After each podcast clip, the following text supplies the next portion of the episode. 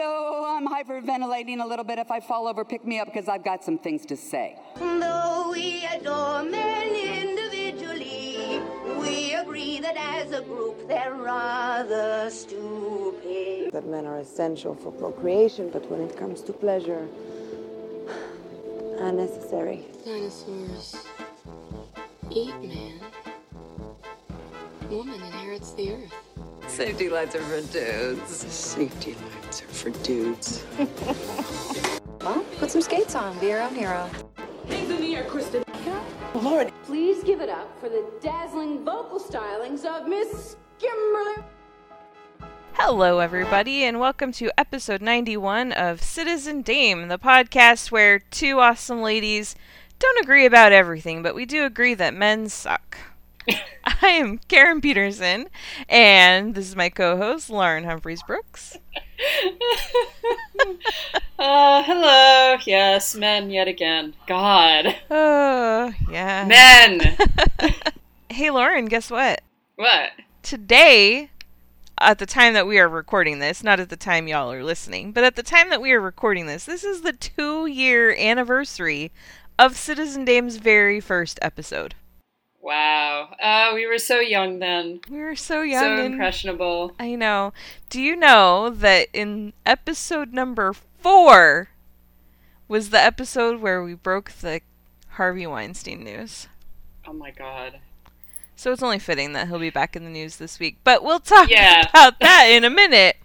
Um, first of all, we finally have a winner for our What's in the Bag contest. Y'all have been so patiently waiting, and we want to thank everybody who participated.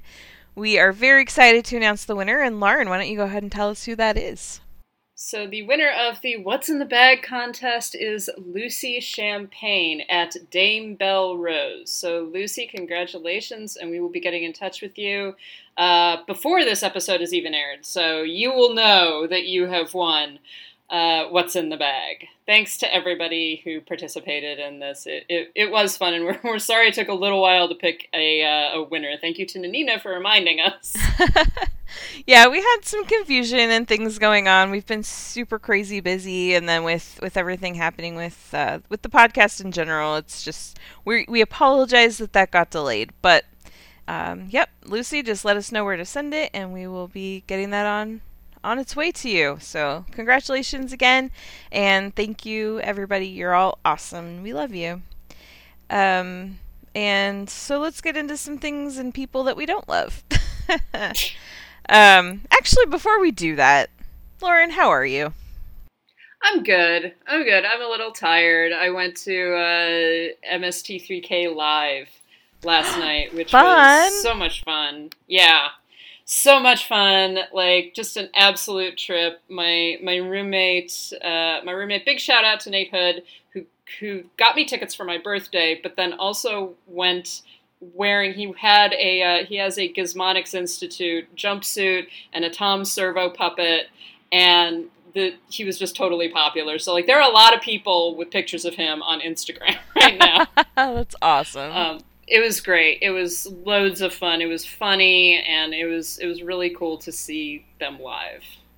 that sounds so fun. I saw them do a panel at Salt Lake Comic Con a couple years ago when they announced that they were going to be bringing back the show, and um, they are just so funny. So They really are. That's awesome. I am very tired. I was just telling Lauren off air. I've I did four events this week. Well, two of them were screenings, but it's it's a lot when you have a day job and then you have to go try to fit this stuff in at night. But on Monday I went to I went with Kristen actually. Um, I was not invited, so I was her plus one. Uh, NBC kicked off their their comedy lineup with um, just a party, and it not just a party with a party, and so it was the night of comedy all stars, and it was a lot of fun. Uh, there were a bunch of people that we saw that we didn't get a chance to talk to. It was like, oh, hey, there's Terry Crews over there, and then when I turned around, he was gone. So I don't know what happened there. Um, but we met Fran Drescher, we met Steven Weber, we met An- Anna Camp from the Pitch Perfect movies.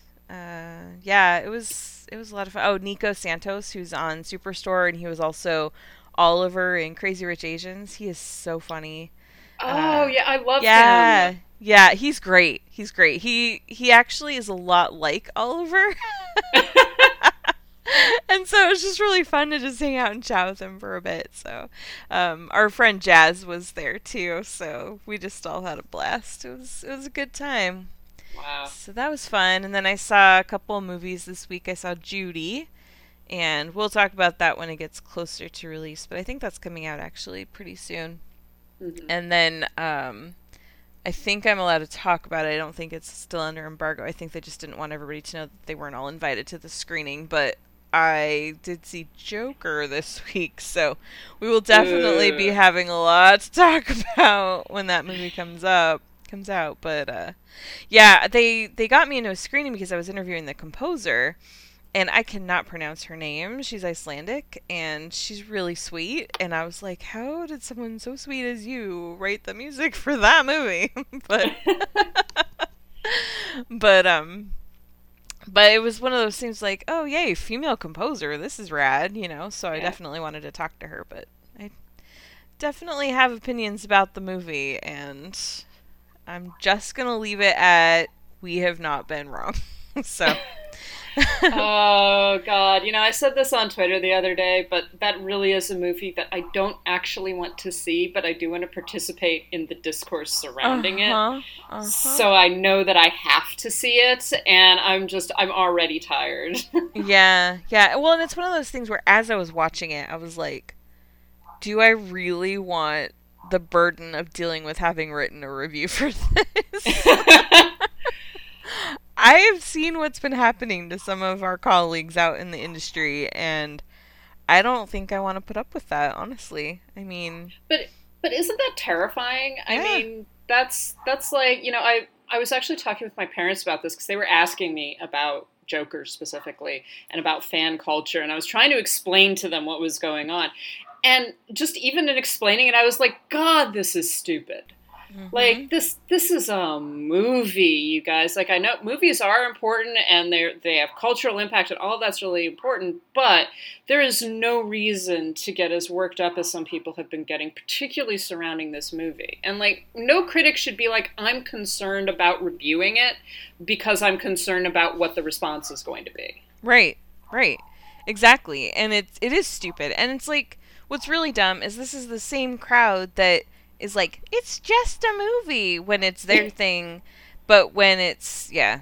They they're so they're such hypocrites, but and the thing is it's not just like, oh, I just don't want people to yell at me online. It's no, I know people who've been getting death threats and I've seen the death threats. So, it's one person someone went and found some court documents of some legal proceedings against them from a few years ago and posted those online. It's really terrible stuff that's happening. And it's like that's the kind of stuff I don't want to deal with. And so it's do I bother? I don't know.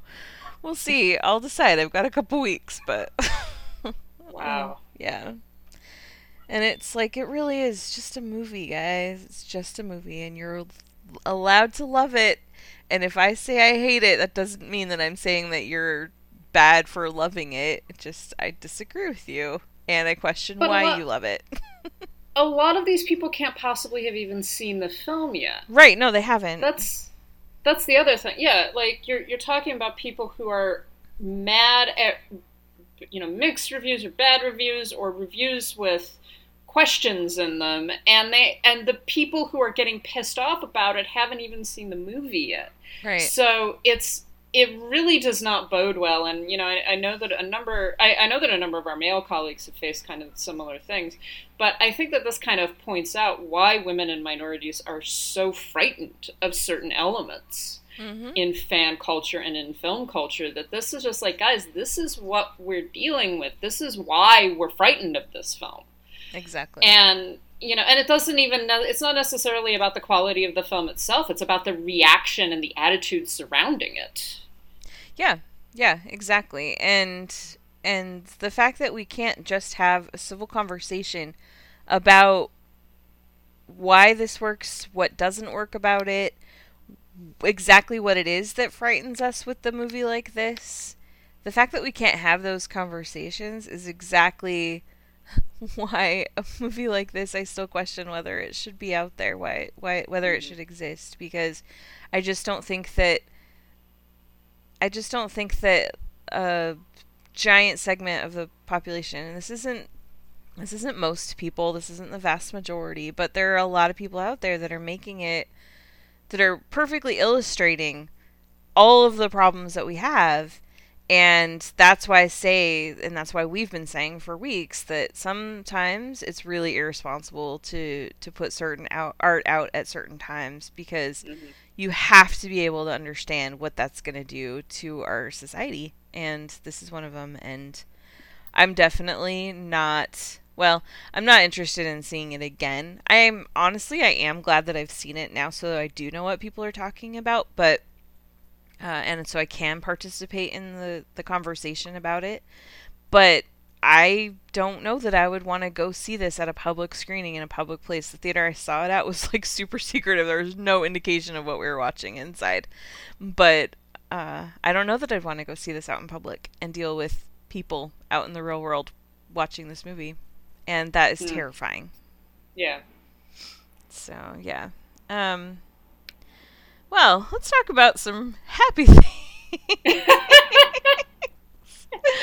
oh man. Um. Well, let's just get right on into the garbage men. Which happy things? there are none. There are none. The world is a bleak and sad, dire place, and uh, We're just struggling to get through it. now. we do have some happy news coming, but let's get the garbage taken out first. Um, I don't know if you heard, but Harvey Weinstein's life is ruined. ruined, I say. Well, I mean that is a happy thing, actually. Exactly. In its own in its own way, it's just like, oh no, oh poor baby. You mean you mean you can't you can't rape and gaslight people anymore? Oh no. oh, it sucks to be you. Yeah. Um, there was an article that came out this week. I didn't. Well, I didn't include it in the agenda, but I think it was the Hollywood Reporter and yeah. it was the quote it said Harvey Harvey Weinstein says his life is ruined, and so I retweeted that with a with the gif from uh, Revenge of the Sith. It just is Obi Wan Kenobi going, "You have done that yourself," and it's like, yeah, he kind of is Darth Vader in some ways, except for he's not redeemable. But um, yeah, Harvey Weinstein, like First of all, the fact that we're still talking about him, it's been two years. He still hasn't gone to trial. That keeps, you know, getting kicked down the road.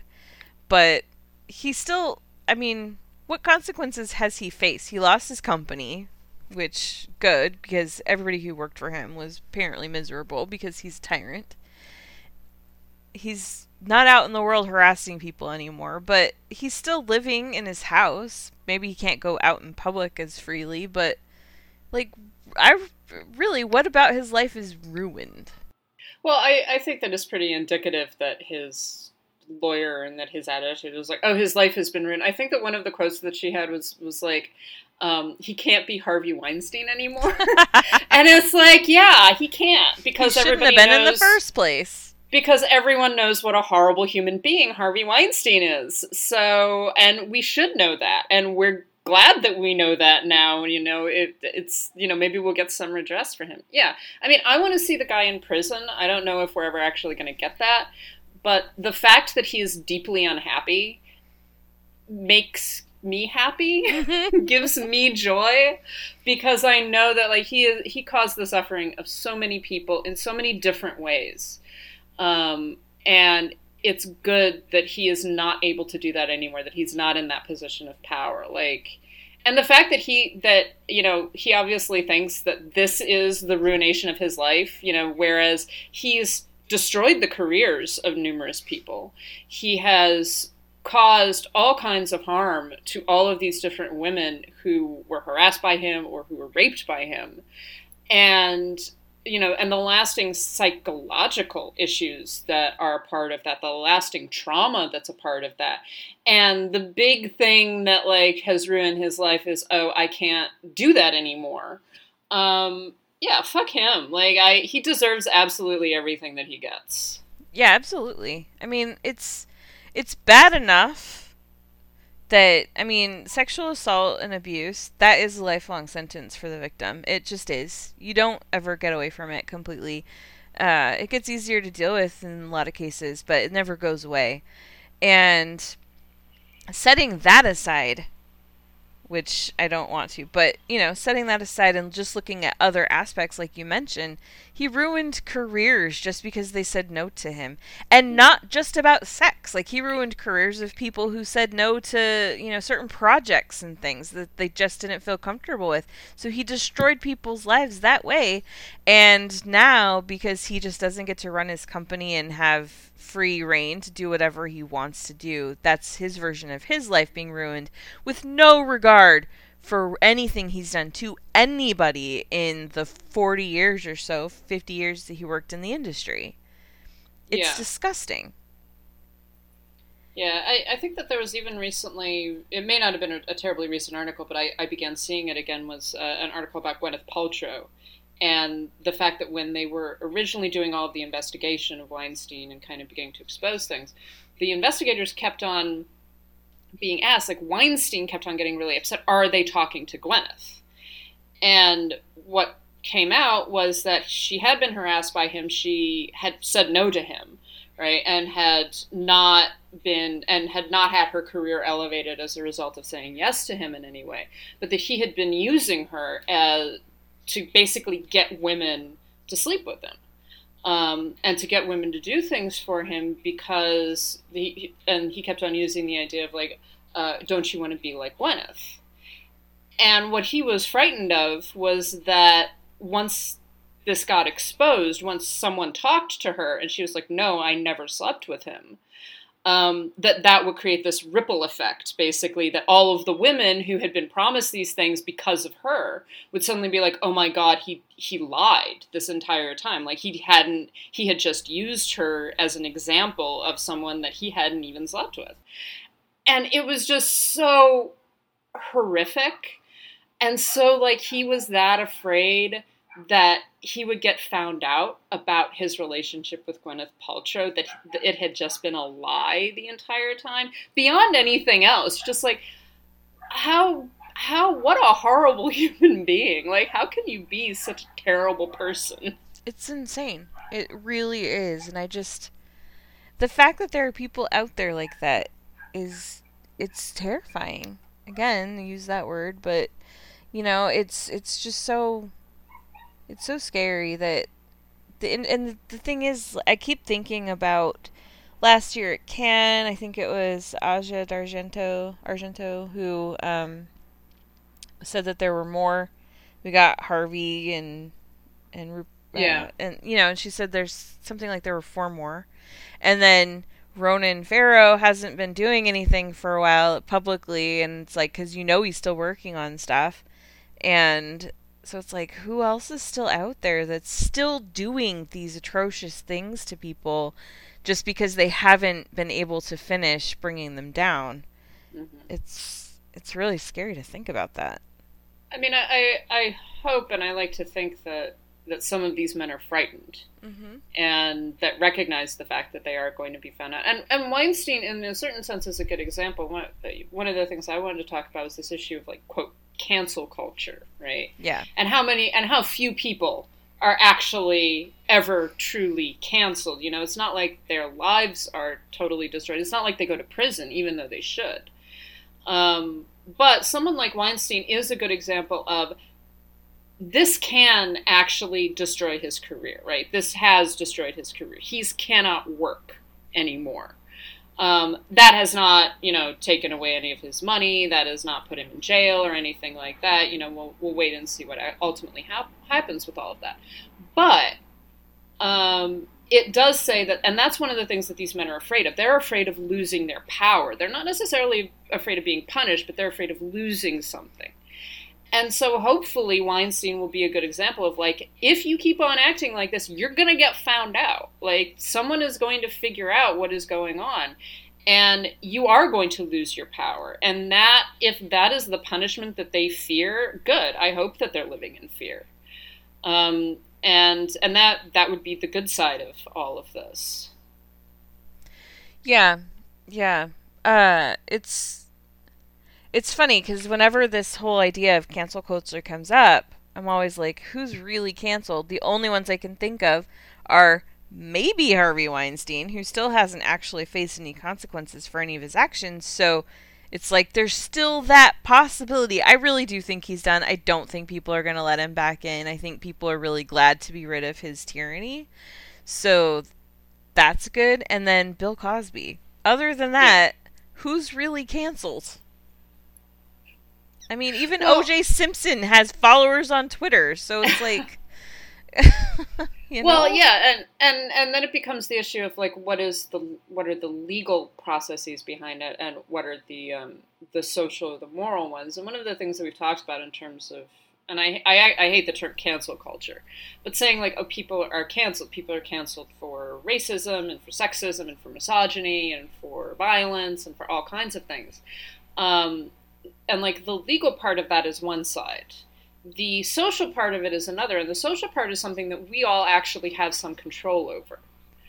And we've talked about it numerous times before. We talked about it last week in, in discussing roman polanski and nate parker. Um, we have the ability to choose who we accept as artists who we accept um, as a part of the industry and who we don't. We can simply stop some of these guys solely by refusing to pay for them, solely by refusing to give them any of our attention or any of our money, and particularly our money, because that's really what they want. Um, and that is important. And but this this whole idea that like you can that you know we're unfairly canceling people for not two major things you know the most recent one is and i honestly cannot still cannot remember his name because he was barely existent um, the the dude who just got fired from snl who hired who got hired and then fired from snl because he's a fucking racist That's like- Shane Gillis. Shane Gillis. All right, there we go. Yeah, I mean, like seriously, I kept on seeing pictures of him, and I was like, why are all of the boring white men like getting gigs? I don't understand. This guy is just so boring. Um, but but so so something something like that, you know, oh, that's cancel culture. It's just like no, he said really horrifically racist things. And then a, a company decided that they didn't want to hire him because of the really horrifically racist things that he said. That's a totally legitimate response. That's called, I mean, you know, if you wanted to say talk about it in capitalist terms, that's called supply and demand. You know, we no longer demand that. Mm-hmm. That is the market.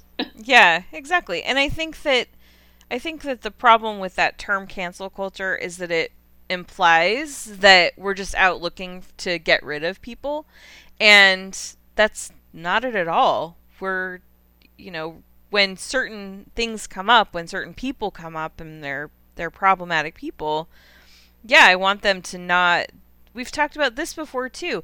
Nobody has a right to work in entertainment. Nobody has a right to a job in, you know, on SNL or running a big entertainment studio and company. Nobody has the right to do those things. And so when you're taking advantage or displaying terrible behavior toward an entire group of people, then yeah, you need to go away. And that's not because we're just looking for like, oh, I just don't like Sha- Shane Gillis's face.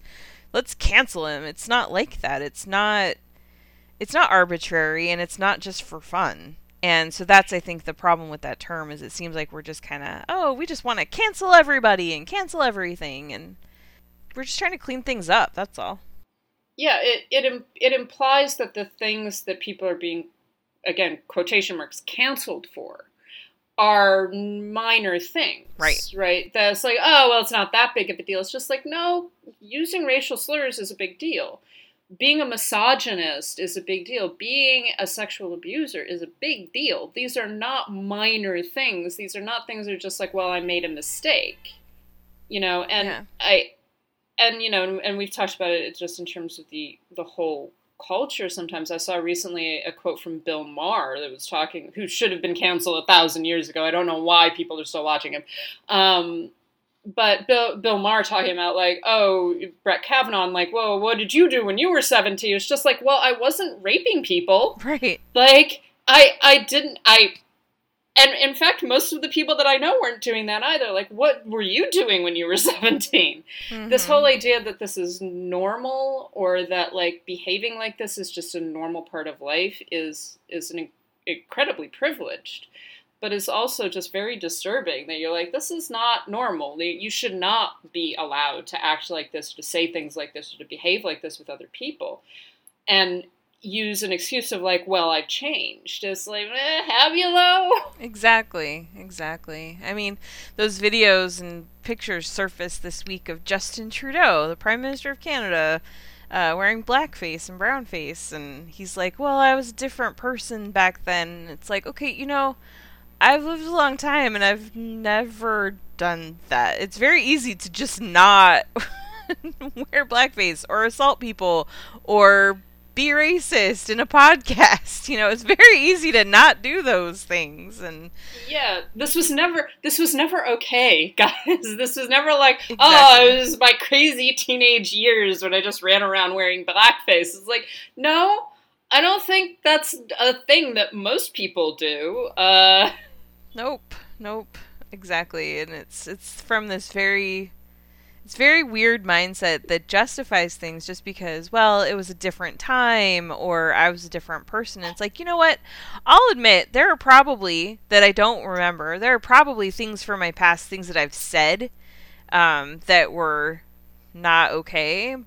Thank God there wasn't like you know video phones and stuff when I was in junior high, but but the thing is that I would completely denounce that stuff now. If there if there was something that came out that, that supposedly I said something, I'd be like, "Wow, that's really terrible," and I am sorry. Not well, I was a different person back then. You know, yeah. it's just Yeah. different. Also, also, there's a difference between what a uh, between a ten year old child Yeah, doing or saying something and I'm sorry, a 17, 18, 19 year old man. hmm Um, and and people have talked about this before also if like you know when uh, black teenagers are you know 15 they're grown-ups. But when a you know a white man is not a grown-up until he's the age of like 40 or something like that. Right. and it, it is that kind of like well it was my crazy you know my crazy frat boy days. It's just like okay no when you're a frat boy you're 18 19 years old. You know the difference between right and wrong. Hmm like, and the fact that you thought that this was an okay thing to do kind of says something about the person, certainly says something about the person you were then, and probably says something about the person you are now. If you're unwilling to own up to that and to be like, this was wrong and I'm sorry and I want to take steps to actually repair the damage that I did. right. Um, yeah, the idea that we were all racist or sexist or whatever at the age of 17 just boggles my mind. I'm like, Mhm. I don't think so. like I don't know, no. but I am pretty positive. No, I I am certain I have never worn blackface. That is I something knew I a- am positive about. Yeah, exactly. I knew a lot of people when I was 17, and I don't remember any of them wearing blackface or being racist or going around raping people on accident. So, you know, it's. yeah. Although, by the way, you just reminded me when you were talking about how we don't call white men men until they're older.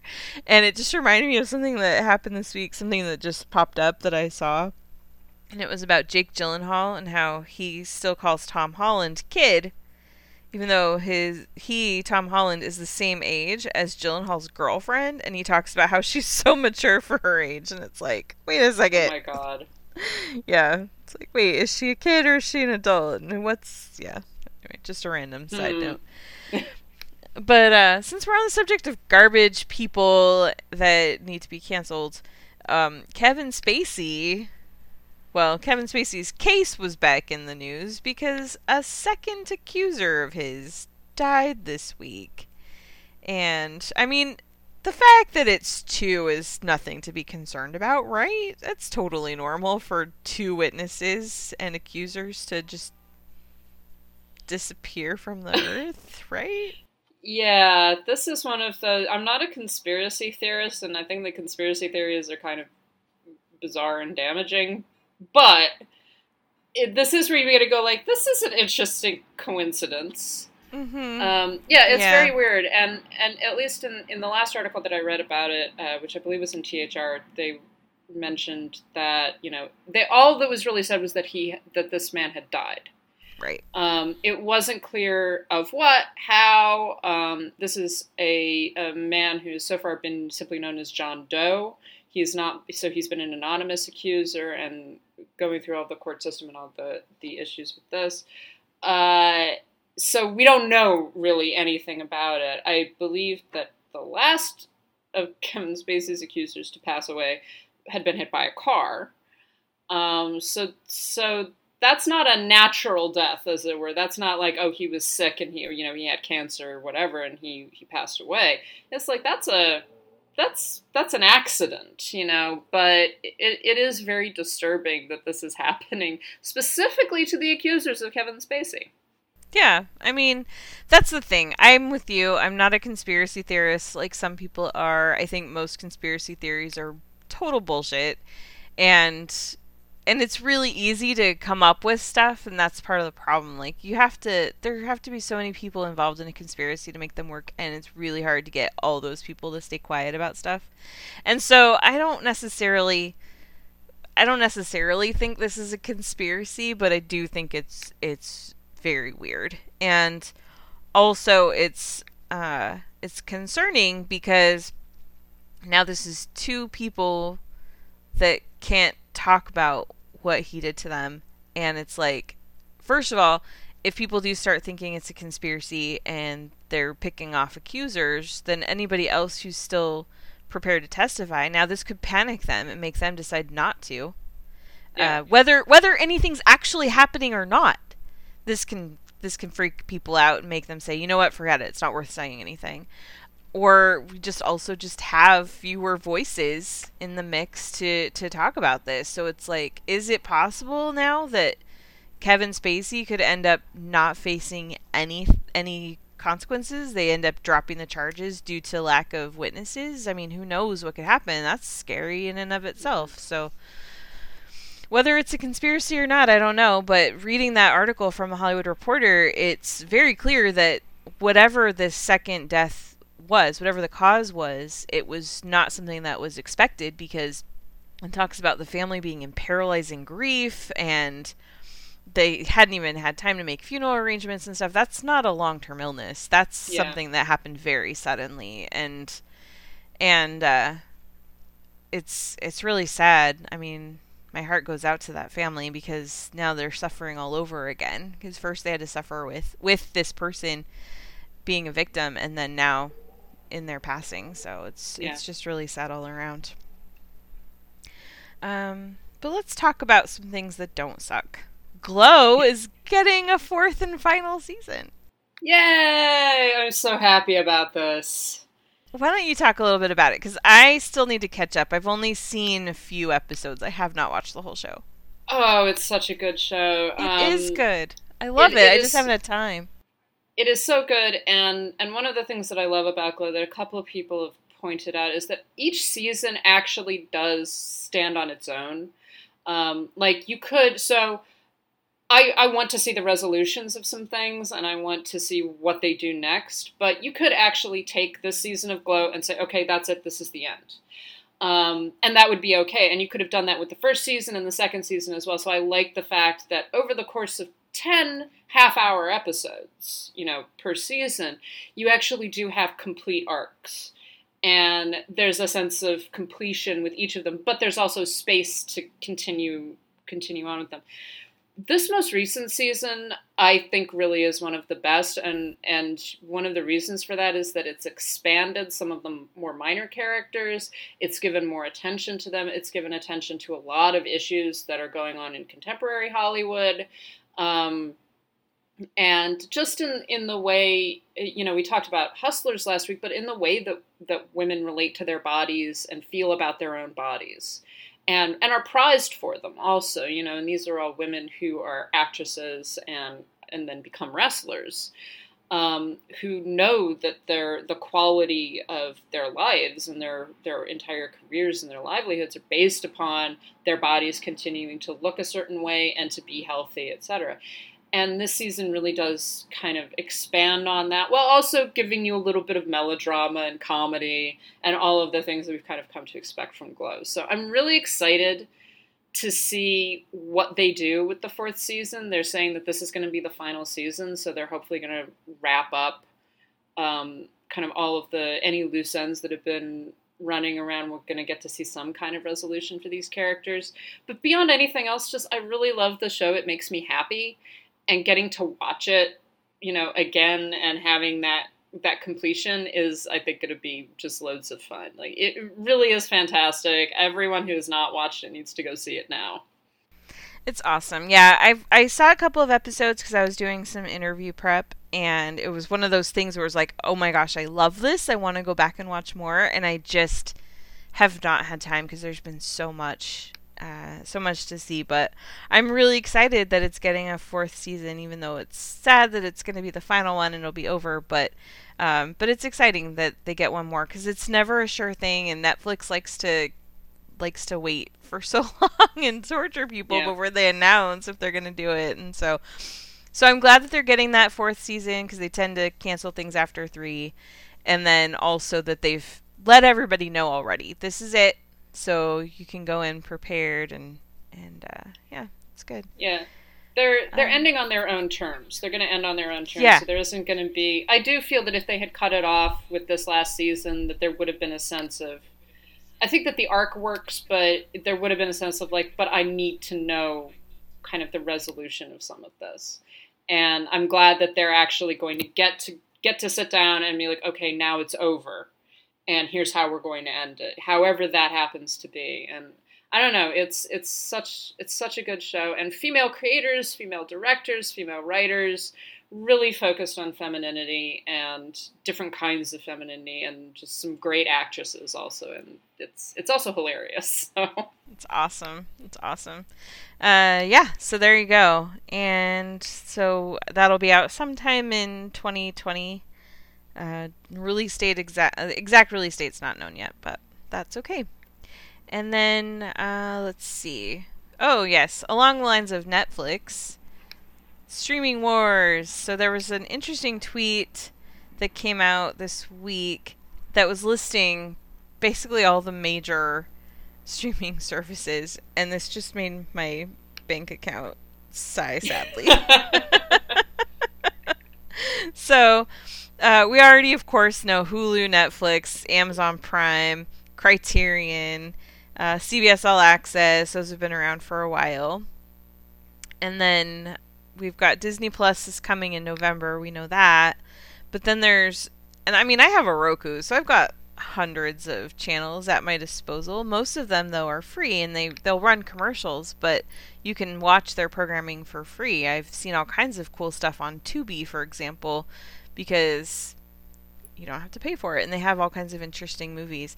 But then we've also got Apple TV coming. Apple TV Plus, I guess, is like an expanded version of that. HBO Max, which I really I thought I understood what that was, but it turns out maybe I don't because I thought it was very clear it's not associated with HBO or Cinemax, which is exactly what it sounds like. It's Warner Brothers streaming service, but apparently some of the HBO programming is going to be on there. So I don't I don't know. HBO Max, it's a thing. But you can't access so it's stupid because you can't access all your HBO stuff. So it's like if I say, "Oh, okay, great. I'm going to sign up for HBO Max instead." I still have to keep HBO Go because otherwise I won't be able to access all the shows, only some of them. Oh, it's exhausting. This seems like a recipe for disaster, to be honest.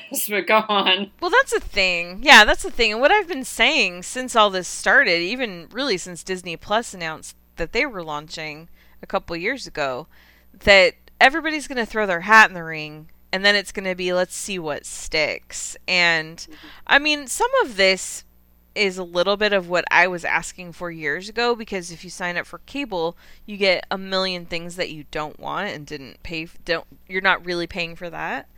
And it would be nice if you could sign up for cable and just pick like, oh, I want these 30 channels and that's all you get because that's all you're paying for. But of course, they have to throw in like the HSN and a million news channels and things not because they know people not because they think people want that but because that's what pays so that you can they can keep the cable costs a little lower. Um, and i understand that but then you end up with 50 channels of stuff that you'll never ever watch. And so partly this is like oh yeah this is kind of exactly what i was asking for a long time ago but then it's like you start looking at the prices of all these things and it's like to subscribe to everything and stay in the loop and stay in the know, you end up having to pay way more than you would for cable, or at least the same amount for a good a good cable service. And so, it's not actually saving anybody any money, and it's just it's it feels like a bubble that's about to burst. Some of these are not going to make it. I really don't know that Peacock is going to make it. But then I also said the same thing about CBS All Access and then they started doing like Twilight Zone, and now they've got this new Picard show that I'm interested in. It's like I keep just forgetting to cancel the free trial I started because I needed to get access to the Super Bowl back in February and sign up for a free week, and I've been paying for it ever since. And I occasionally watch stuff on there, but it's like, yeah, I'm just throwing away six bucks every month because I forget to cancel it. and, uh, and but I guess there are a lot of people watching it and they're able to keep it going. So it's like maybe it will be the same for Peacock, which is this NBC one. I don't know. It's just it's a lot and I'm tired and I have so much stuff I never ever get around to watching. it's like I seriously have this thought all the time. Like the other day I was scrolling through looking for stuff to see and I really wish Roku would have like a master um like a master library page and you can search for stuff and that's fine. But I wish that you could just go in and like a Just Watch app for Roku that's in the Roku. I think that would be awesome because then it's like, oh, what do I feel like watching? Oh, I want to watch whatever and mm-hmm. what movies are available and then you just can scroll through all the movies that are available on all your services. That would be awesome. I wish they would do that.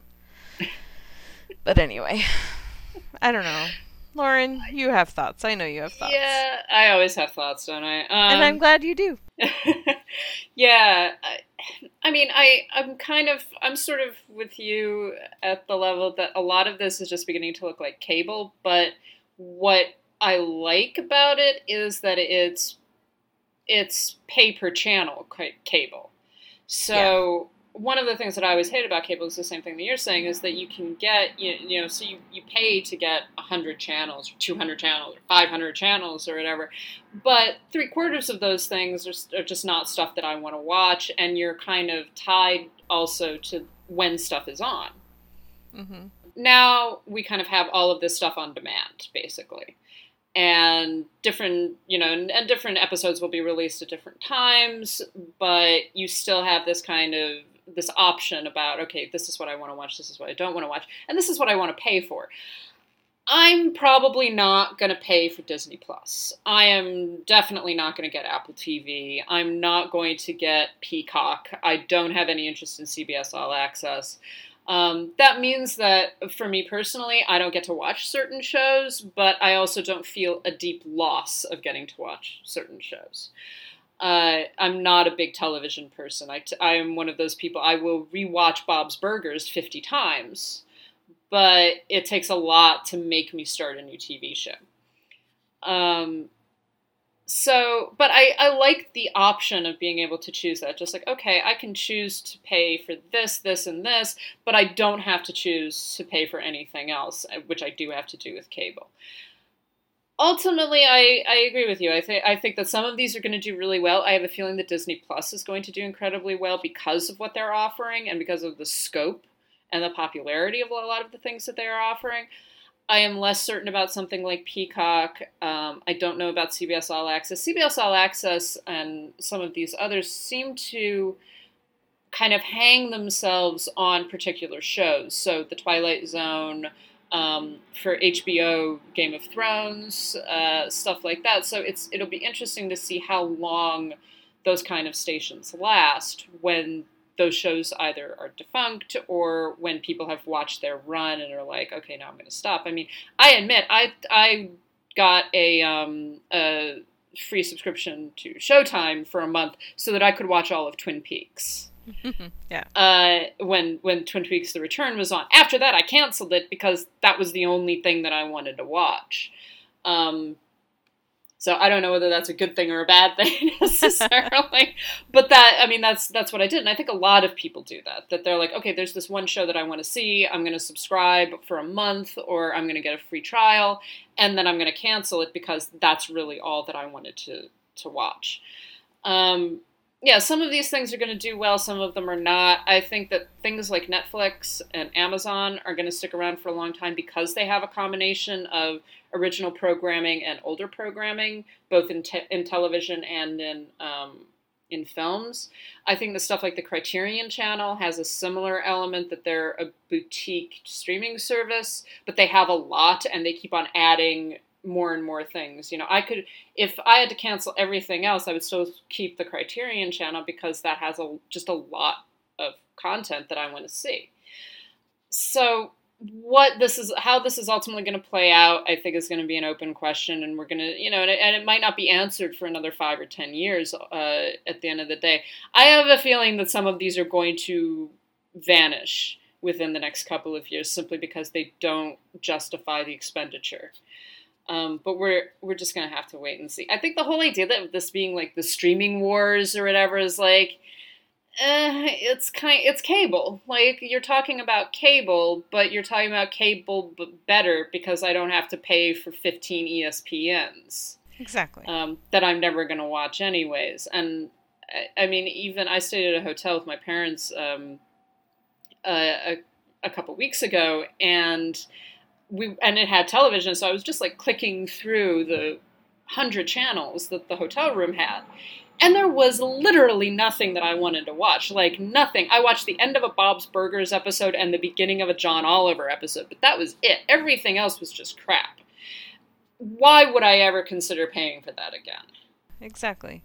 I mean, I do have YouTube TV just so that I can get local stuff, but um, but yeah, I wouldn't pay for a full cable subscription again because I just don't need to. There's there's just so many other things that I'd rather watch and and and I agree with you. I mean, the nice thing about these streaming wars is like I can pick pick and choose what I want. Other people can pick and choose what they want. We don't all have to watch the same things.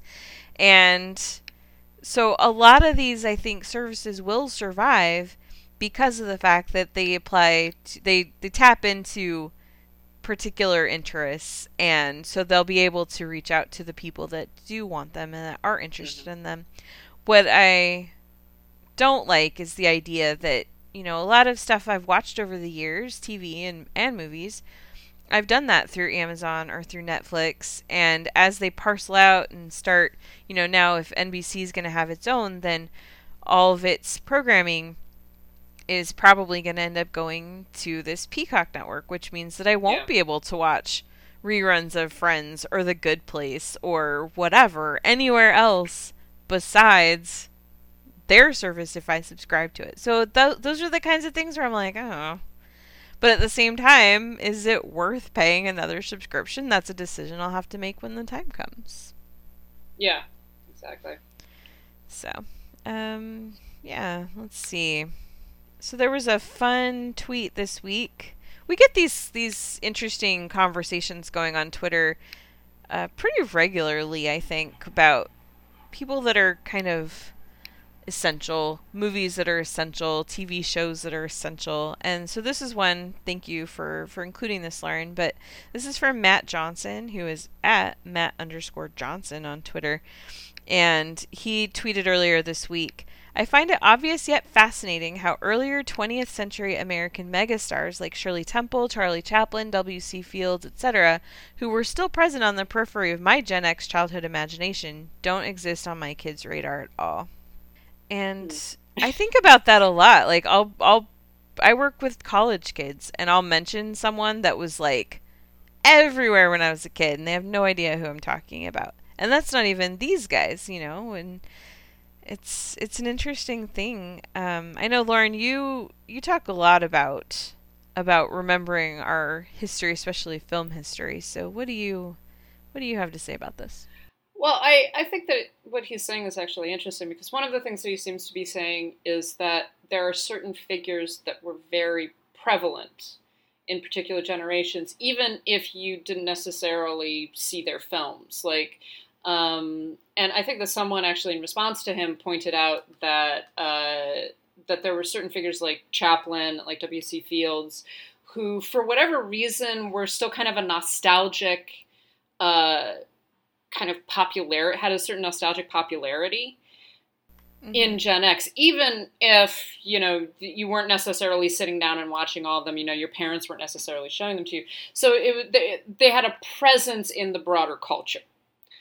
Um, And I mean, I do remember. I'm not Gen X. I'm I'm a millennial, but I remember being a kid, and my parents were very much into wanting me to see a lot of film. They loved film. Um, they still love film. They and they wanted to introduce me to certain things that they thought I would like. So one of my first entrances into classic film was the Marx Brothers.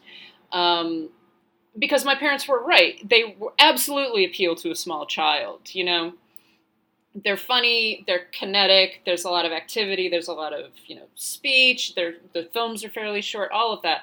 So I was introduced to certain figures uh, throughout my childhood because of what my parents wanted to. I never saw them on television. I never saw. We didn't have cable. Um, it was never. So it was. It was really what my parents chose to expose me to. Even though I don't really recall that the Marx Brothers were particularly prevalent in society or anything else. So one of the things that kind of bothers me about some of these tweets and about some of these attitudes of just like, well, it, it comes off as, well, when I was a kid or kids these days uh, sort of response. It's like, well, kids these days have a particular awareness of the people that are around them and of their culture, but it's also about who we choose to introduce kids to. You know, if you think that it's really important that your kids know who Chaplin and Keaton and the Marx Brothers are, then show them those films. And you can, and one of the nice things about streaming and about YouTube is that most of those films are available. Uh, particularly like Chaplin and Keaton, many of whom are in the public domain. Um, and so you can actually sit your kids down and be like, hey, watch this, you know, let's watch The General or something. Although I wouldn't totally recommend The General. For, Maybe not to start out. Not for small children. I watched it when I was a small child and I was really bored by it. Um, uh-huh. And then I got a little bit older and was like, oh, this is actually really good. But, but yeah, it's it's that weird. was it's a fun. Jeopardy answer the other day, by the way, and nobody got it right. It made me sad. Oh no, the general. Yeah, Aww. nobody knew what it was. but I mean, I do, I do think that it, it is important that film history is important, and that as adults, it's also important. You know, we've talked a lot about the number of people that are film critics who call themselves film critics that haven't seen or are, are unaware of a lot of classic film and a lot of film history. And you know, again, it's not like saying that you have to have seen every single film but you do have to have some kind of a working knowledge of that and that's important. So even if you weren't exposed to it as a child you should be experiencing it now. Um, i don't know it's it's an interesting issue but i also think that we have a degree of responsibility to continue to talk about these films and these stars particularly the ones that are very important. Um, it's funny though like wc fields was never on my radar. Shirley temple never on my radar. She was never a part of my life. Astaire and rogers were uh, and that was very much down to who my parents valued and also what was available in our video store. Uh, and and what they thought I would actually like. And like and I know I know this for a fact my dad like absolutely hates Shirley Temple. and would not have shown that to me probably because he would have been terrified that I would have gotten into like, you know, animal crackers and just sung it 50 times or something like that. you definitely would have. Uh, I totally would have at that age, but just to annoy him actually, but um, mm-hmm. um yeah. yeah. See, my mom was super into Shirley Temple, and I never could get into her. She tried. My mom tried to impart that to me, and it just, you know, it didn't take off, but at least I had that introduction you know? And a lot of the classic stuff I watched was because my mom loved it. There'd be something coming on TV and she'd be like, "Here, watch this with me," you know, or or a lot of times I would just be flipping the channels on a Saturday, bored, and some old movie would be on and I would just start watching it and that was an option back then. It's not really an option now. Nowadays, this is one of the drawbacks with all the streaming services is typically you don't scroll through. I mean, I don't know how everybody else streams stuff, but you know, a lot of times you go through, you're looking for a particular thing. So you go to mm-hmm. that streaming service to watch that thing. Or if you're really just trying to find something to watch, their algorithms suggest stuff to you based on other things that you've watched. Criterion's the only one that has really interesting curation so far, although some of the others are starting to toy with that idea. But by and large, it's really difficult to just stumble upon these these old and forgotten gems and to discover some of these things for ourselves. And I think that you kind of brought up the point too of like, and I like your comment to this to Matt Johnson of show your kids their movies, you know, like this is the thing. A big part of the reason that we had the experiences that we had, you and I, is because of our parents, and that's yeah. really important. And I was scrolling through reading some of these comments, and this one I think illustrates the point perfectly because this guy says, I sat my teenage daughter down to watch Forrest Gump, and while she enjoyed the flick, I had to keep pausing the movie to explain most of the history Forrest was bungling through. She had no context for most of the fe- most of the flick, and it's like, well, now wait a minute whose responsibility is that? Like, yeah, you're expecting her to just know history. Who's gonna teach her that history?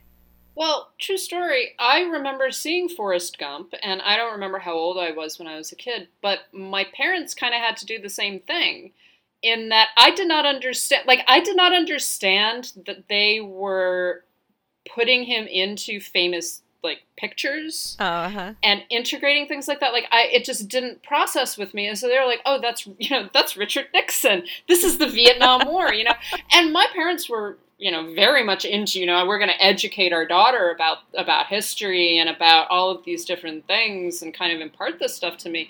But it just wasn't something that i was aware of. That was when the movie came out people.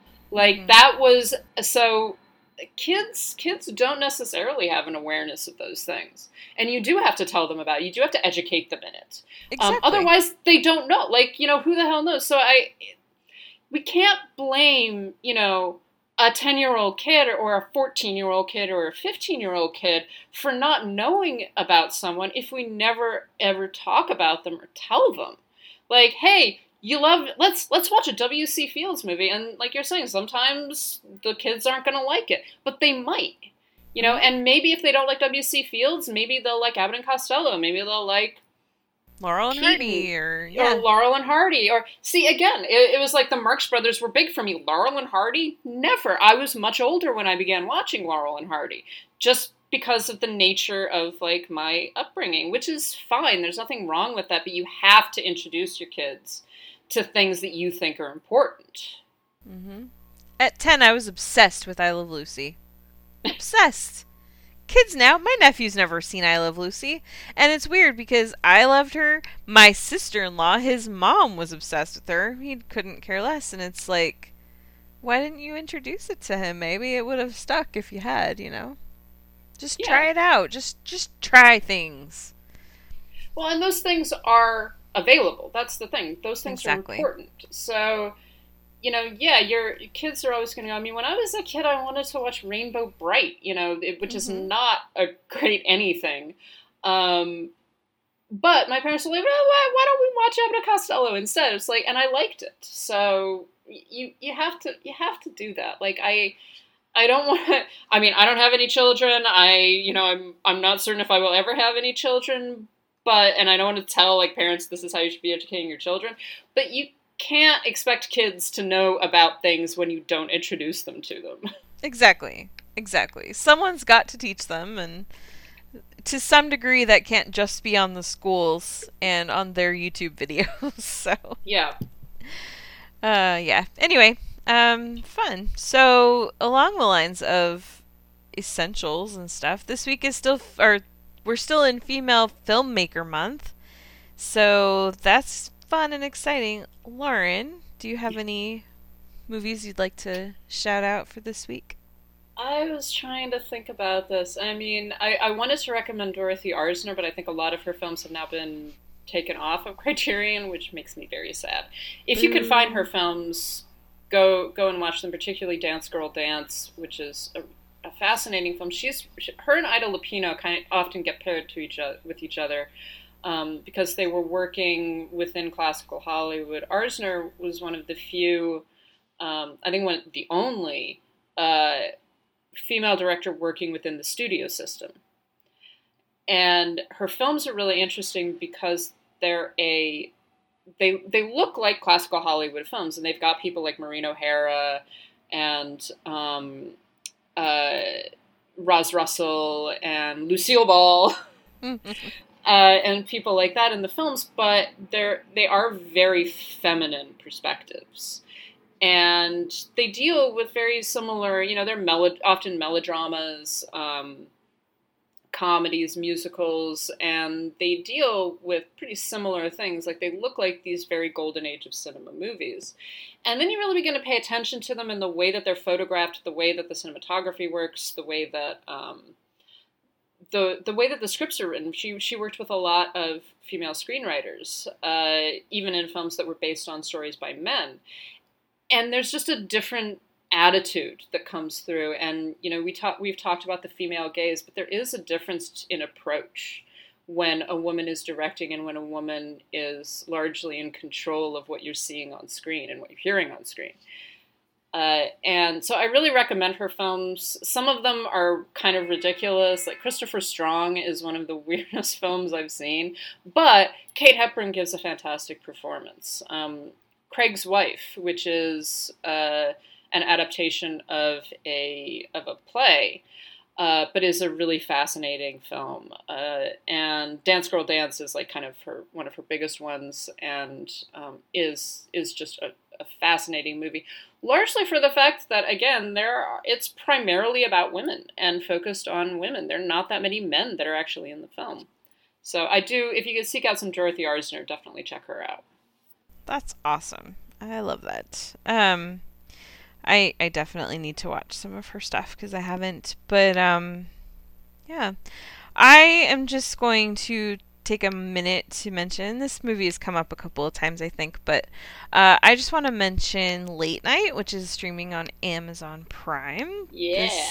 this one is so funny. It's Mindy Kaling wrote it, and Nisha Ganatra di- directed it. So, yay, women directors and screenwriters. Mindy Kaling also stars alongside Emma Thompson, and it's really it's just a funny, good movie. Emma Thompson plays this late night talk show host in a world that is completely dominated by men, and that has taken a toll on her and and has kind of formed the person that she has become in this long career that she's had and she's lost her lost her competitive edge and has just been kind of coasting and Mindy Kaling is brought in as some fresh blood really originally she's brought in as you know the um the diversity hire but uh the the mix, the combination of them really just just sparks something new, and it's awesome and it's funny and I love it. And uh, so go watch that this week. Do yourself that favor if you haven't already seen it. and i do i do want to give a quick shout out it is the anniversary of jennifer's body Yes. the horror film starring megan fox and amanda seyfried uh, directed by karyn kusama go see it it is so much better than the way it was marketed it's not streaming for free anywhere because I looked, No. but you can rent it for two ninety nine on Amazon or Yeah. Redbox or whatever. Just just do it. And see this I think Jennifer's Body is one of those we come back to as an example of why we need more diverse voices in film criticism because that was a movie that was marketed badly and then totally blasted by male critics. But when you listen to the discourse now and hear what people are saying now, uh, particularly female writers, it's a totally different conversation. And this is why you need those those different voices. This is mm-hmm. exactly why. I mean, just look at what happened with Hustlers last week too, where all these men are like, "I can't relate to these characters." Like, yeah, there's a reason for that. i'm sorry i'm sorry richard brody's review is hilarious because really he's trying so hard to find a male character so hard as like dude they're not there because they're not important. Like, I'm sorry. It's just like, but I want to know more about Doug or whatever. It's just like no one wants to know more about Doug. No, Doug was an idiot. Doug didn't get necessarily get what he deserved, but dude, he shouldn't have been there in the first place. Okay, that's all you need to know about Doug is he shouldn't have been there. oh my god. Anyway, so um, yeah, go watch movies by women. Yay! Uh, let's see, we got a couple of questions this year. Actually, this is uh, kind of going off of the Matt Johnson tweet a little bit. This is kind of a good um, companion question, I think. Um, from Mason Perrier, which is at Unstoppable Rant. Are there any renowned legendary actors from the 30s, 40s, or 50s era of Hollywood that you think are bland, annoying, and or terrible? Yes. Many. Lauren. Who would I you was like like to sh- cracking my knuckles here. Like Kim, Go Kim for is it. Kim is gonna come after me. I don't know. Um, yes. Yeah, basically all of Kim's met. No, We're sorry, Kim. Uh, yes, Jerry Lewis. Thank you. Oh God, I hate Jerry Lewis. Like, I know everyone's like, oh, he was actually really intelligent. I was just like, I don't care. He was a misogynist dick, and that's how he came up on screen. Um, I did like him in The King of Comedy, and that is it. Some of his later his later career, I think, is actually more interesting. But it, kind of in his heyday, like, no, absolutely not. Um, uh, Gregory Peck. Okay, I again, people are gonna come after me for this. Gregory Peck is so fucking boring to me. Like every time he pops up in a film, I'm like, oh my god, kill me! Like you, he, I, and I know why because he's just like this very bland American hero, and I just could not care less about him. Uh, Glenn Ford is another one. Glenn Ford, I'm, I'm always like, why would any woman go to such lengths for Glenn Ford? like no one, like Rita Hayworth would not would not care what Glenn Ford thought of her. I'm sorry. Um, and I, and I'm actually uh, I'm gonna get canceled just like John Oliver was. Um, I, I actually find Jimmy Stewart really boring particularly Aw. as he got older. Like I think that some of his later roles, I'm just very bored by him. And when he was young, he got kind of the cute sort of lankiness, but as he got older, I was just like, I I don't, I don't care about you. Like go away. Some basically, I feel like every single one of his films, there's another actor that could have done it better. So that's sort of my attitude. I disagree about uh, Mr. Smith Goes to Washington. I think that was right in his wheelhouse. But, I mean, I love Jimmy Stewart. Most of the reason I love him is because he just reminds me so much of my grandpa. and I loved my grandpa a lot. Like, we were really close. And so I think that's. That's why I love Jimmy Stewart so much. But I mean, I agree with you. He wasn't the greatest actor, and and a lot of his stuff was just fine. But I do think that Mr. Smith Goes to Washington was like tailor made for his abilities, so I'll defend that one. And I love that movie so much. Um man, I don't I think that my problem is that I just don't know enough of the st- I've seen a lot of movies from the 30s, 40s, 50s, 60s, but I don't know enough of the individual stars. Like I've seen just so specific movies that I can't really think of anybody. So sorry about that. I think your list is good. I do agree about Glenn Ford. We're so sure. sorry, Kim. We're sorry. Just we don't understand. no, I don't I don't get it. I don't. But we had another question. This one is from Ryan McQuaid, who is at Ryan McQuaid seven seven seven. What are some of your favorite documentaries of the year? Uh, I for a minute I was actually like, have I actually seen any documentaries? But I have, and one of I, uh, everyone needs to see this movie, American Factory. Oh, I keep meaning to watch that.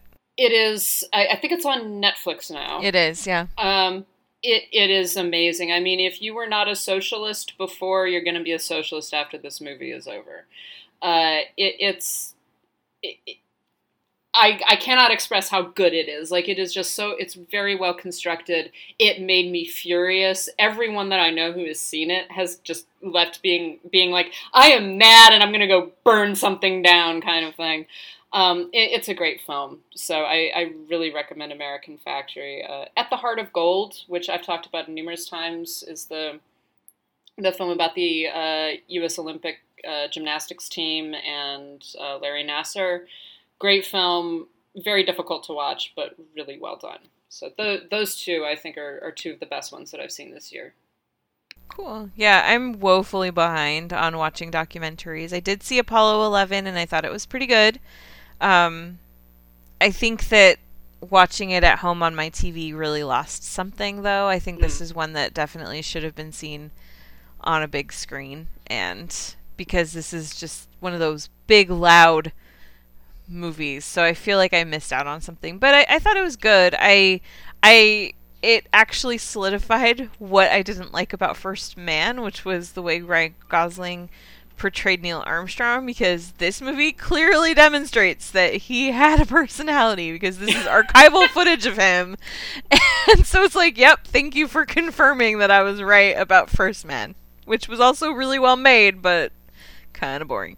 Um, but yeah, Apollo 11's good, but it definitely, I didn't get to see the grandness of it. I also love Knock Down the House, which is on Netflix. It's known as the AOC documentary, but it's not just about her. There are four women whose campaigns it follows. And I mean, I'm a lifelong conservative and I haven't been a big fan of AOC and I'm I don't agree with a lot of the stuff that she does and I didn't necessarily agree with a lot of stuff these women were were campaigning for as far as their their political ideologies, but I really love this film because I think that this this is such a great look at the inner workings of politics for people that are outsiders. I mean, these are women who were not part of the the political machine that that primaried people in their own parties. So this doesn't even get into all the political things, which I think is why I was able to just get right into this movie and, and watch it and really follow their stories and just be so caught up in, in cheering for these people that I normally would be like, oh no, we need to defeat them, you know.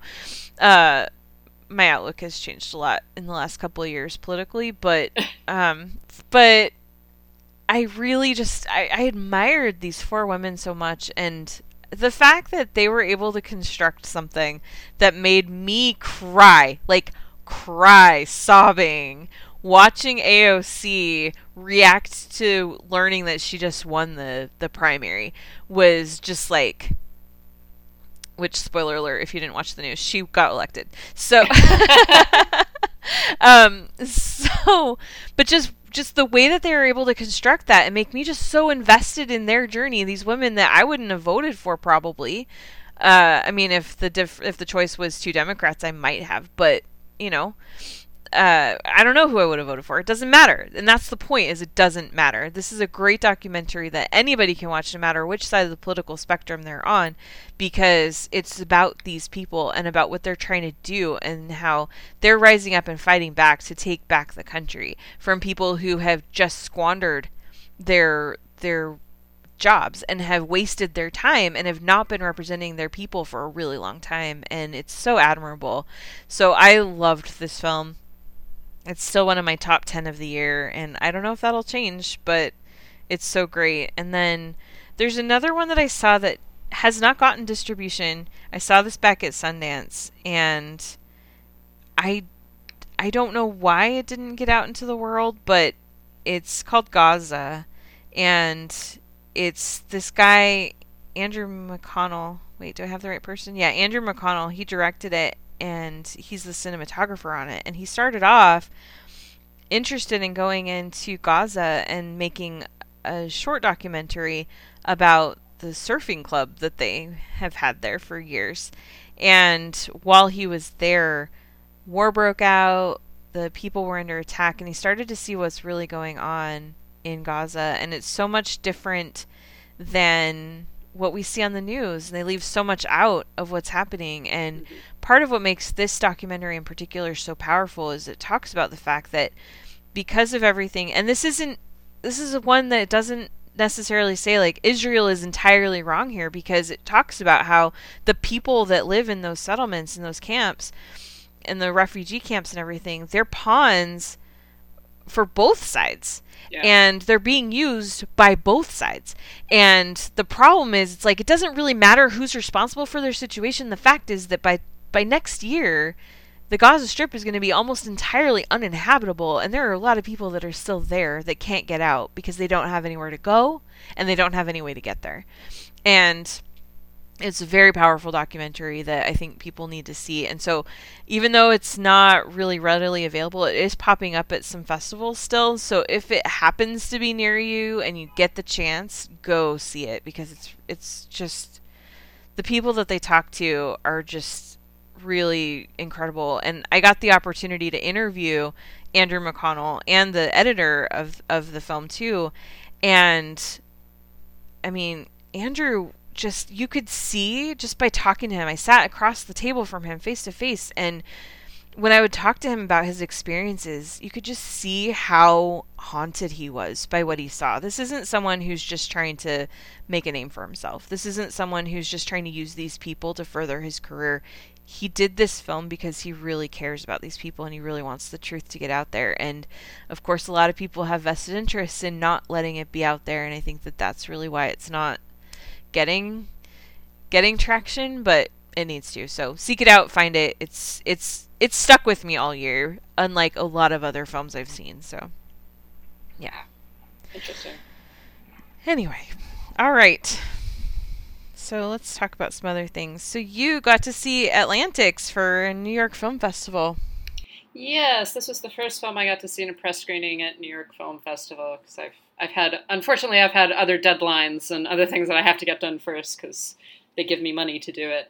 Uh, Boo deadlines. yeah, deadlines suck. But um, but I did get to go see Atlantics. This was one that I really wanted to see. It is a um, it's a film by a Senegalese filmmaker named uh, Mati Diop, who uh, went back to to Senegal to make this film, and it's kind of been billed as like a horror film or or a ghost story, which it isn't it, it is and it isn't. It actually does more interesting things than i think it's being given credit for. Um, so it's it's a fascinating film. Basically it is about a, a young construction worker uh, named suleiman who is being exploited by his rich boss and he is in love with Ada, who is a, a young woman who is engaged to be married to uh, another much wealthier man.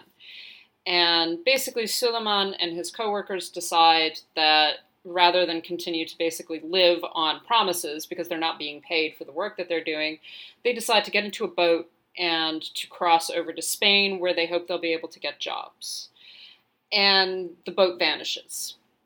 So the most of the film is actually about Ada and uh, and her feelings about Suleiman and all of the other women who are left behind to sort of deal with the fact that they don't know what's happened to to these men. They don't know if they made it to Spain or if their boat was wrecked or what has happened to them. And it builds out of that and there is a ghost story hallucinatory element to it. Uh, when during um, during uh, one of Ada's wedding celebrations, her bridal bed spontaneously erupts into flames. I hate when that happens. and it kind of all and then the, the film sort of takes a turn after that and that's when we get into some of more of the ghost story zombie story um, elements of it but it really it's a gorgeous film it is a very slow paced film. I was actually expecting it to be a lot faster and a lot a lot more horror like than it actually is but i think that once you get into the rhythm of it it's it's just beautiful. It is this wonderful love story. Um, a freaky, sometimes humorous ghost story, also. So there's actually a lot of humor and a lot of stuff about uh, the decisions that women have to make within a fairly closed society and within a society where you know you can be in love with one man and more or less be required to marry another one. And that that's sort of almost being acceptable to your parents and to your friends and the choices that you have to make as a result of that. It is a fascinating film and i really recommend that people like go see it and go into it without you know some of the some of the hype has been some of the hype has treated the film as something that it isn't. And I think it does a disservice to it because you're going to go in and think it's one thing and then it turns out to be another. But what it is, is really beautiful and really fantastic. So I, I highly recommend it. This is this is one that has been getting a lot of play at different festivals and has gotten a lot of good hype as a result. But you have to go in recognizing that it is going to be slow. It is going to build itself very slowly, and it's not going to be exactly what you expect. That sounds really interesting. I had it's one of those that I hadn't really read much about what it even was. Uh-huh. Uh, I've just been kind of waiting till I get the opportunity to see it, and um, but yeah, that sounds cool. I'm excited. Um, let's see. All right, so this week I saw a couple movies that I haven't already talked about. um, yesterday I went to a Focus Features had this really fun event for Downton Abbey. Did you ever watch the show? I never watched the show. Oh my gosh, I was obsessed with it. I I was living with roommates when it first debuted and they started watching it probably right away. And I think it was probably episode three or four. They were talking about it one day, and I was like, "What are you guys talking about?" They're like, "Oh my gosh, it's this new show. You gotta watch it." So I did, and I was hooked. And it's it's just it's so fun and so just delightful. It's one of those. It's it it's not that it doesn't deal with heavy things, because it really does, but it does it in a way that never feels burdensome, I guess, or or too heavy. Um, it's just a good show. I really loved it. And so I was excited about the movie. And it's it's funny because I think that this actually this definitely plays more for people who are fans of the show, which has been off the air for 4 years.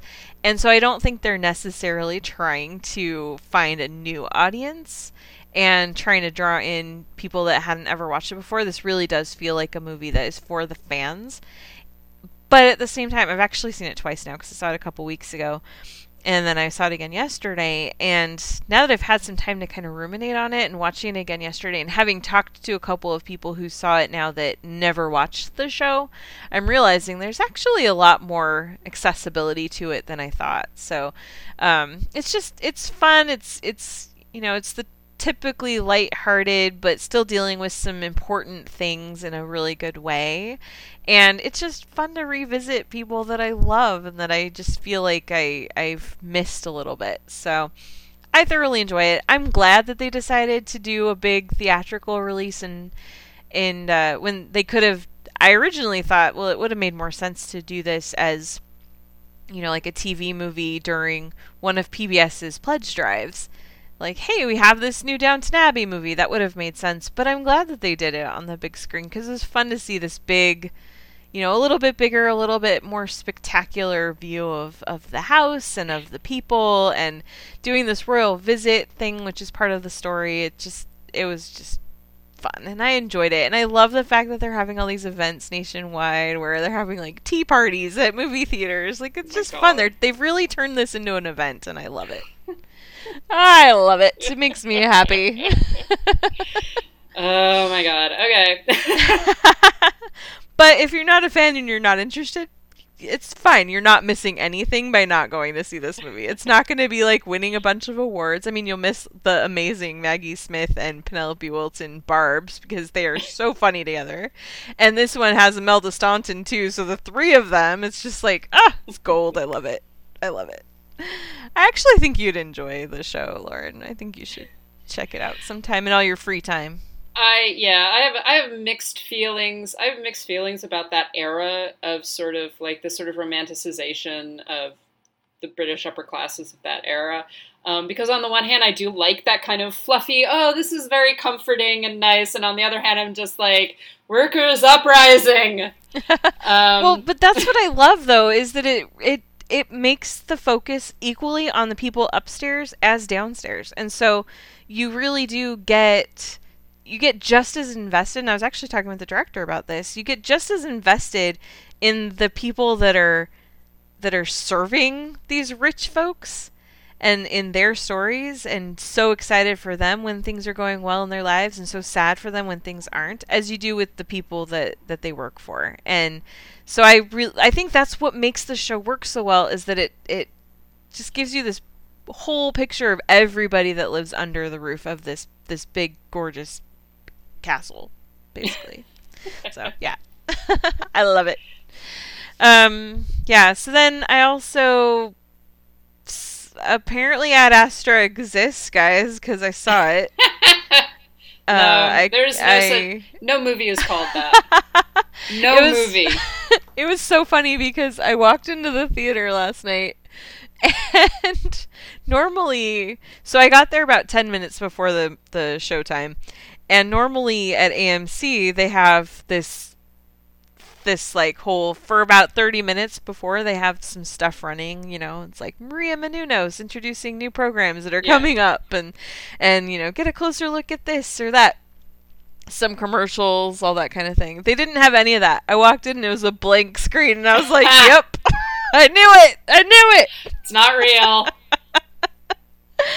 uh, but uh, no, it does exist. I did watch it. Brad Pitt is inhumanly beautiful, and uh, but I'm still trying to figure out how I really felt about the movie because there were some things about it that, as someone who grew up not having a great relationship with her father, and still, I mean, we've come to we've made peace, but we're still not close. It's more like an uncle type thing, you know?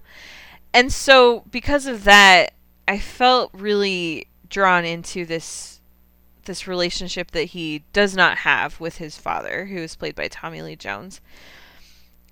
The movie itself is basically I don't know how to explain it without spoiling things, but basically Brad Pitt plays a guy who I don't think he's really an astronaut. It's set in the near future, so jobs have changed. They've gi- they've built this giant antenna that they've talked about for years. That like goes all the way up to space, and he kind of works on that. So he's I think he's more of like a like an engineer of some sort. But there are these power surges that are happening all over Earth, and and they're trying to get to the bottom of it. And what had happened is that almost 30 years before his father, played by Tommy Lee Jones, went on this mission into deep space. They were going to the outer planets of the solar system. And they lost contact, disappeared, didn't know what happened to the crew. And these power surges are ori- originating from Neptune, like from the area near Neptune, which is the last known area where Tommy Lee Jones was. And they have reason to believe that he's the cause of this. And so basically they're trying to reach out to him. They're trying to establish reestablish contact. And Brad Pitt gets involved for different reasons. And but it's the thing about this movie is it's so much not about the plot it's really very introspective and it's it's more just about this man who has based his life choices on the things that he saw his father do. His father left when he was 16 though and went on this big important mission and he never got to see him again and and he's felt that loss and that hole in his life. And that has really dictated and directed a lot of the choices that he's made and he's had to face consequences because of that, but he's also just always felt like something was missing. And so he has this really strong desire to reconnect with his father. And so for that, it's like, yeah, I could go along with it and I could really. I could really get on board and, and feel a lot of what he feels. I mean, Brad Pitt does a great job. This is a really good performance from him. But then there are other things about it when you start really breaking down things that happen in the movie and some of the plot points. It's like, well, that doesn't make any sense and why would they do this and how could that happen you know so there's a lot of that too so it's like i'm still trying to really settle on where i feel about how i feel about this film as a whole but i do think that it gets into some really interesting things and i think if you're a fan of brad pitt and want to see him do some good work i think this is definitely one to check out but it's not a it's not a strong story driven film and so for that reason I know a lot of people found it found it very boring, and I definitely understand that. It was hard to sit and stay focused on it when I was watching it at 10:30 at night. So uh, so I definitely get why people would would find it boring. I didn't find it boring, um, but it's it's very slow moving, and that's intentional. That's not because they didn't know how to pace it. It's it's intended to be that way, and um, yeah. So I, I think that I think that whether I recommend this or not really just entirely unlike a lot of other things that I would say like, "Oh, go watch this." This is one that I think entirely depends on your level of interest. If you're not interested in this movie, you're not going to be won over by it. You know? Does that make sense? yeah, that does. No, that that does. But I, I was just thinking of myself, just like, okay, so not me. yeah, no, I I don't think you would. I don't think you would enjoy it. Although I'd be very curious to talk with you about it after you see it, because I'm I am really curious what you would say about it. Uh, again, I think this is going to be one of those that I might see if I if I don't have something else to do, but I have a feeling that it's going to probably pass out of the cinemas before I get a chance. Probably, yeah. So, um, well, that's gonna wrap things up. I think. Is there anything else that you? No, I think that's it. I'm looking forward to seeing some more uh, New York Film Festival films this week. Once, yeah, once what do you I've have gotten, coming up? Uh, I know that I've got Pain and Glory coming up. I've got Portrait of a Lady on Fire. Um, there are a few like some of the smaller foreign films that are that look kind of interesting that I would really that I'd really like to see. I do have um, First Cow, which is Kelly Reichardt's latest film, and maybe maybe The Irishman. I keep on talking with people who are like, "No, you have to go see The Irishman." And I'm like, "But I don't want to sit for three and a half hours. I don't want to." It's a, the screening is at like 9 a.m. too. I was just like, "Oh my god." Please, no. Um, but we'll see. We'll see. That is all I can say about that. Breaking news! This just into Citizen Dame. Wounds with Armie Hammer and Dakota Johnson and Zazie Beetz will be coming to Netflix in October. Oh my gosh. I'm so Yay! excited. Oh, it's one of the worst movies of the year. It's so bad and I'm so excited. Yay! Well, so I'm gonna watch that, obviously. Yes. Yes. I don't see the exact release date, but it's coming in October 2019. So fun stuff. Anyway. All right. Well, I think that's going to wrap things up for us this week. Uh, I'm seeing Jojo Rabbit. Yeah. I'm so excited. I see it on Tuesday. I can't wait. I'm just, oh, yeah, so excited. Anyway, uh, well, thank you all for listening. If you want to continue the conversation with us, there's so many ways that you can do that. We are on Twitter and Instagram at Citizen Dame Pod, and we're pretty active there. We're less active on Facebook, but you can find us over there if you're so inclined. Facebook.com slash Citizen Dame. We love emails, especially when they're happy, and that's citizendamepod at gmail.com. You also can find lots of stuff that we're doing on our website. And in fact, Lauren is covering NYFF for us, so she'll Yeah. be posting reviews there. And that is citizendamepod.com. If you'd like to support us with some dollars, we love that too. We thank you. We love our patron patrons. Um, and you can find us at patreon.com slash citizendame where you can get access to bonus content. We have our, our episodes up there two days early, so you get early access to that. We're going to be doing some more uh, some more bonus content in the next couple of months, so we're going to be planning that out. So uh, so it's great for as little as a dollar. You can be helping us keep the lights on here and and uh, keeping our website and our podcast hosting running. Um, maybe upgrading some equipment one of these days. So you're helping us out a lot by contributing. Uh, we also have our Zazzle store with lots of fun merch in there. Zazzle.com slash Citizen Dame. We've had some fun things there, but we'll be adding more to it in the next few weeks, I think, as well. And then if you don't want to make a commitment and you don't need a new t-shirt, but you want to help us out anyway, we have a Ko-Fi account. That's co, K-O hyphen fi, F-I dot com slash Citizen Dame. And you can find us individually. Lauren, where are you? I am at LH Business. And I am at Karen M. Peterson. So thank you so much for listening to our ramblings, and we hope you've had as much fun as we have this week. We'll talk to you soon. Pour lemonade on my bed, and now I'm eating your boyfriend. See? At least I'm consistent. Why do you need him? Huh?